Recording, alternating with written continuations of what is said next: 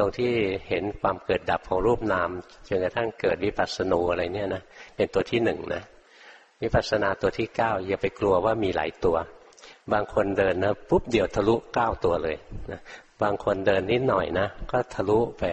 เกิดความเบื่อ เกิดความเมืองว่าง เกิดความกลัวอะไรขึ้นมาแทรกเข้ามาว่าตัวตนหายไปนะเนี่ยบางทีกระโดดนะมันผ่านอย่างรวดเร็วเลยนะ มันไม่ใช่ไปค้างอยู่นานๆหรอกมีตั้งเก้ายานฟังแล้วท้อใจยานที่หนึ่งยังไม่ค่อยจะได้เลย ต้องเก้ายานเมื่อไหร่จะได้มรรคผล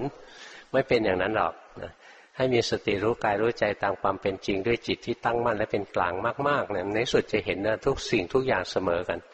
พอสุขทุกข์ดีชั่วเสมอกันนะความสุขเกิดขึ้นจิตก็ไม่ปรุงต่อ คือไม่ปรุงว่าทำยังไงจะเกิดบ่อยๆทำไงจะเกิดนานๆ ความทุกข์เกิดขึ้นนะจิตก็เป็นกลางอีก ไม่ปรุงว่าทำไงจะหายไปทำยังไงจะไม่เกิด